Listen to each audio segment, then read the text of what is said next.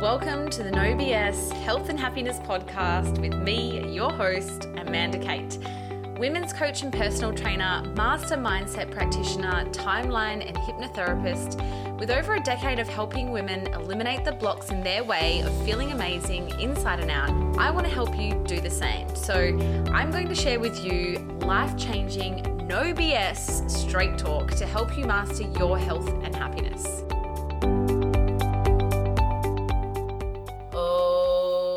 There, and welcome to episode five of the No BS Health and Happiness podcast. I took a couple of weeks off because it was my birthday and I went away for a holiday and uh, it was six years overdue and i have to tell you it was so soul filling but i'm back rejuvenated invigorated and uh, back on your airwaves to share with you so much more to continue to support you on your health and happiness journey but today i want to do something a little different and i felt really called to talk to my own story. And so I want to share with you how I made my way out of a really shitty place with my health and happiness. And I feel like this might go over a couple of episodes. So I'm going to use this as part one. and for those of you that don't know me personally, you know, this is also just a way for you to get to know me better. And I hope that part of my story, no matter what you're experiencing on your health and happiness journey, helps you to feel that you're not alone and that you too can create a health and happiness, the health and happiness lifestyle that you truly want. Because I have to tell you, it is possible. You know, I I have created that for myself. I've supported hundreds of women to do the same. And, you know, I know what it feels like to feel like it's impossible, that it's too hard, and that it will never change. But I'm here to tell you that it really will. It will. So, where do I start? Okay. From a really young age, um, I've always felt like I didn't truly belong, like I didn't fit. And there was always this narrative that ran in the background of my mind that I just wasn't important. Now, Uh, since I can remember, I've had this feeling, and it's kind of run in the background since I can remember. And it's of nobody's fault. This is a, a concept that I created, a story that I ran from a young age. And I don't know. I mean, middle child syndrome, you're always comparing yourself to your other siblings, you're always comparing yourself to other kids at school. It started from a young age. And since I can remember, I've always kind of felt like a little bit of an outsider. And that was the story that I've had running for a really long time. It's obviously transformed now, but that's where it sort of started. So from a young age, I kind of had already had this story that I just wasn't important enough. And how this played out in my in my youth was that I really overcompensated with my personality um, and how I put myself out there to be seen, to have people like me, to feel like I was important and to feel like I belonged. And how I did that was with humor. It was in my nature to be silly. It was in my nature to like make people laugh. That was the thing that like I kind of knew that I was successful at like having someone like me or um, thinking, you know, feeling like somebody felt that I was valuable in their life if if I could make them laugh, if they thought of me as like, oh, I love that chick, she's so funny. Um, and so I overcompensated. I was silly and you know, I really craved to just make people laugh. And so that was the way that I overcompensated. As a child, I worked really hard. I felt like I did anyway. Maybe I'm just naturally funny, but I felt like I worked really hard to have people like me. And I've never had any issues making friends. Um, but that inner dialogue of like, I'm not important, you don't belong, was where I kind of I was always doubting. And I was always questioning whether or not people liked me, whether someone was being genuine, and um, you know whether or not you know, especially in high school, you're kind of always questioning like, oh God, you know, do they really like me or are they just feeling sorry for me, kind of vibe. And so that's how I overcompensated. That's how it played out in my youth. And then when I became a teenager, when I went to high school, you know, this self concept that I already had was kind of highlighted and, and, it, and it transpired into my body image the moment I had comments made about my physical body. And I have to say, like, there was nothing wrong with my physical body. I was flat chested. I was flat chested until I had my first child. Um, so, you know, when you're 13 and you have a comment made about your body and it not being enough for somebody or it being unlikable or undesirable, it does allow you the space to then validate whatever limiting concept you already have. And so I already felt like I wasn't important enough. I already felt like I wasn't enough or like I didn't belong. And so this comment, and there was not just that, but a, couple of other things that had played out that I decided that that meant, oh, well, I'm not important enough because of obviously I don't look like I should. I'm not pretty enough, right? And so suddenly from a t- uh, from my early teens, I started to really now hyper focus on my appearance and my physical body. And um, from that moment onwards, I was just so consumed with how I looked. I was always worried about and conscious of, you know, having braces in high school. I was conscious about my freckles. I was conscious about my hair. I was conscious, yeah, about my flat chest um, and conscious about, you know, my weight, which was just a byproduct of those initial insecurities, right?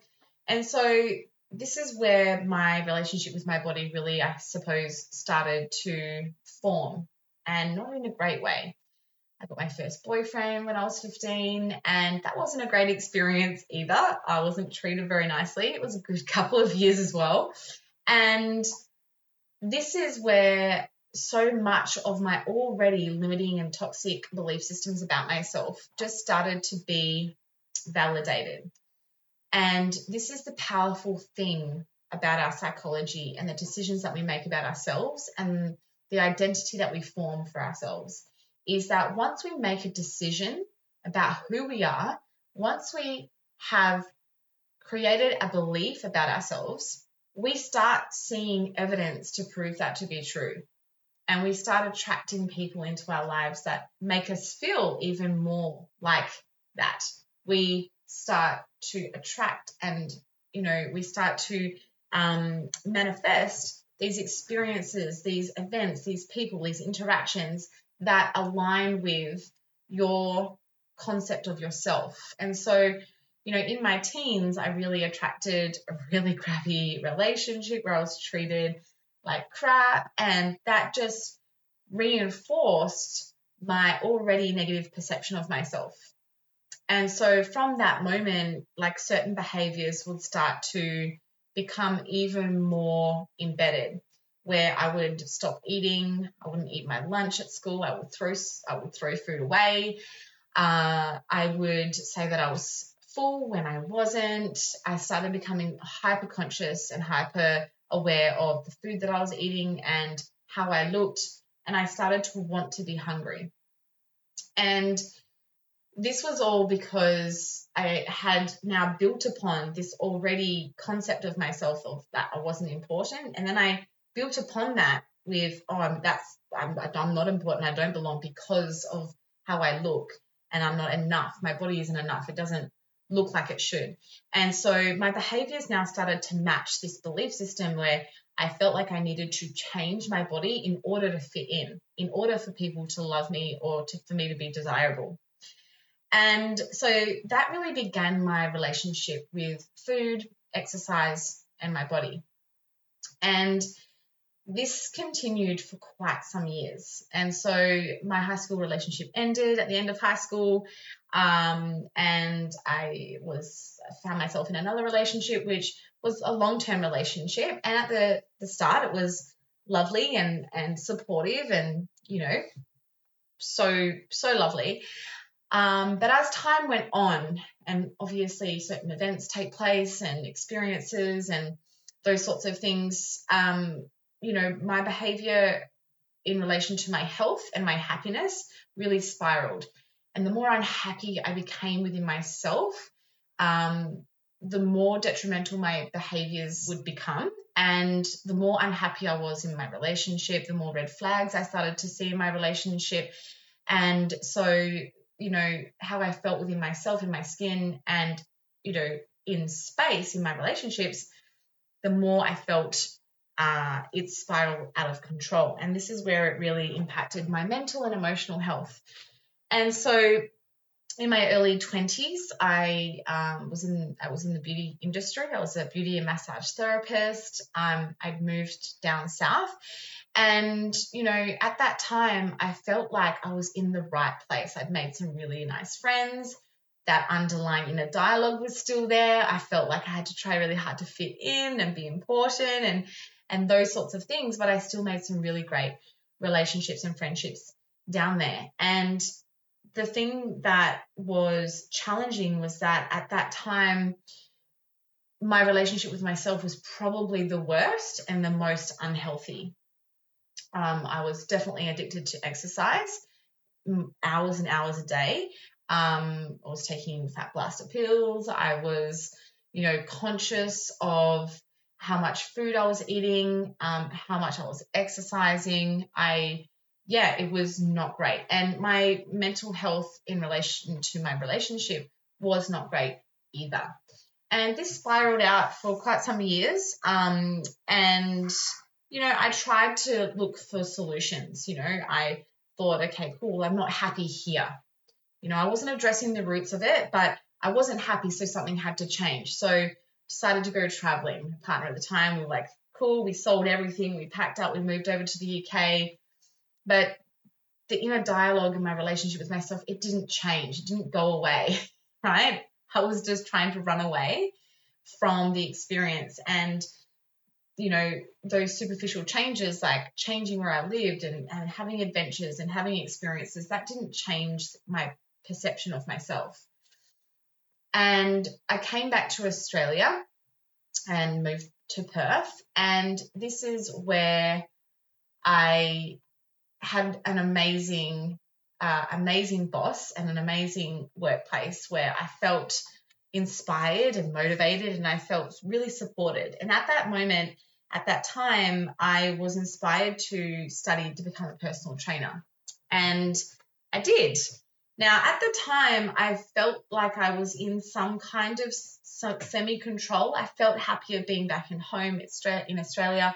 Um, you know, my relationship was okay. I still wasn't that happy, but I felt better within myself. I was in a really supportive workplace um, and I had a bit of a rhythm. It was still toxic with my exercise. I was exercising, doing two workouts a day, and I would run 10 Ks a day.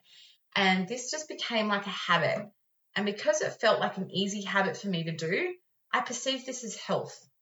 And so many of us do this. We mistake our disordered eating patterns or our disordered behaviors and we label them as healthy. Um, so I kind of was at peace with, with where I was at, and I was kind of in a bit of unawareness that what I was doing and how I was behaving was actually still a problem. Um, so I became a PT, and I really wanted to really, you know, utilize that skill to continue my own journey in feeling better within myself and within my body. And, you know, like I said before, I had blanket blanket labeled my behaviors with over exercising and eating clean and being really conscious as health. And so I wasn't having the same kind of emotional attachment as I was in the past because I was at peace with it and I could maintain it. It was obsessive, 100%. Was I conscious of my weight? Yes, I was. Was I still obsessed with my appearance? Yes. Um, was I really overconscious of food? Yes. But in my mind, I just decided that this is health. This is me being healthy. I'm super healthy and I'm super fit. This is good. and so I pulled myself into this false sense of security um, that I was healed all of a sudden. I was still very, very thin. Um, and so from there, I became a personal trainer and I started to learn more, right? I started to be educated. And that kind of helped me to transform some of my behaviors for sure. But my deep inner concept was still running rampant. And at that time, uh, my relationship um, ended. And I that began my inner journey. That began my mental and emotional journey back to self. This was the moment that helped me to reinvent my identity. Those beliefs of not being important, those beliefs of not being enough. This is what started my inner healing journey of my self concept. And when this began, my behaviors and my associations with my body started to transform. And I'm going to lead this into part two because I'm now at 15 minutes, so I don't want to take up so much more time. But that relationship ending, and that was like the pivotal moment. I was in a relationship that wasn't, it wasn't healthy, it was toxic. I didn't feel happy. And for so many years, probably five years, I stayed in that because I was afraid. I was afraid to leave. I was afraid um, that I'd be alone. I'd, had all those fears, right, that so many of us have um, at the thought of losing something that we feel like we need. And so that moment of deciding that I can't do this, I can't marry this person, um, was the moment that that was the first thing that I did for myself that was honoring myself in my emotional home. And from that moment on, I went on such a deep healing transformational journey that has, I mean, it's still going, but that took me on a massive trajectory of finding my happiness, of truly pulling myself out of this shitty place of self neglect, of self loathing, of self punishment, and of a place where my health was really down the toilet and where my happiness, that was the first decision that I had made for my happiness. And so this is the one thing I want you to walk away with with today's podcast episode is that sometimes when we're wanting to improve our health and a lot of us mistake improving our health with solely losing weight or changing our physique, two totally different things. Um, but the thing that we miss is that we focus on the physicality of health. We we focus on the external change. And what what triggers the external change to take place is when you start from the inside out. When you go from the inside out, not or when I when I change my body, I'll be happy. I did that for way too long and I was never happy. In fact, it made me even more unhappy. And so the moment I took that action step, I took that courageous step and I said, no, I'm not standing for this. I cannot do that. This is not happy for me. This is not going to be great for my future. That was the one thing I decided for myself, my happiness, my happiness. And when I took that action, that's when everything in relation to my health and my body image and my relationship with food and exercise and my own self concept started to change. So, one thing I want you to walk away with from this episode today is yes, from my story, that sounds awful, but it was such a, an important story. And I'm so grateful for my experience because it has led me to who I am today my beautiful family, my business, my soul work, and I wouldn't have it any other way. But the one thing that I want you to remember is that if you're stuck in the cycle of feeling like you need to change your external world, change your job, change your relationship, change your physical appearance, your size, your shape, your weight, I really call you to connect deeper within yourself and look for the things within yourself that need paying attention to.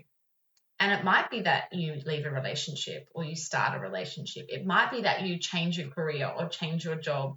It might be that you start to honor your boundaries and say no. These are all things that if you take these steps towards happiness, right, rather than looking at your physical body, looking at you and your external visual appearance, when you start focusing on your inner world, this helps to shift your health and it helps you shift your physical alignment with health in leaps.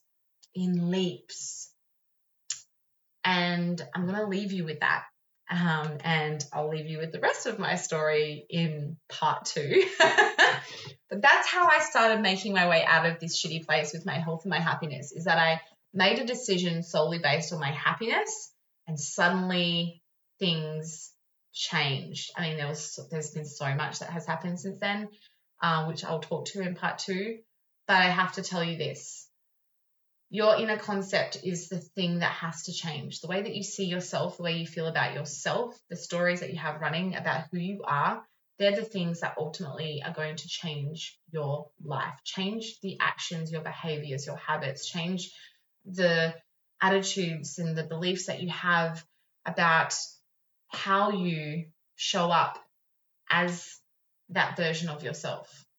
Because we're only ever going to be attracting and experiencing and behaving in ways that are an un- unconscious match for us. So I'm going to leave you with that. So thank you for joining me today uh, for episode five How I Made My Way Out of a Shitty Place with My Health and Happiness, part one. Thanks for sticking around a little longer this time. Um, I hope that you took something from this. I hope that this story, no matter where you are, helps you to feel like you're not alone. And whatever you're experiencing within your journey, you can bring it back down to the roots. And when you tune into yourself and you connect with your self concept and your self identity and your happiness, and you take action in alignment with that, this is where everything changes. So, big love, and until next time. I'll see you soon. Thank you so much for tuning in to today's episode. If you found today's episode enjoyable, if it was helpful, supportive, please share it with all your favorite people. But most of all, make sure you subscribe to the podcast on your favorite channel. And until next time, I'll see you soon.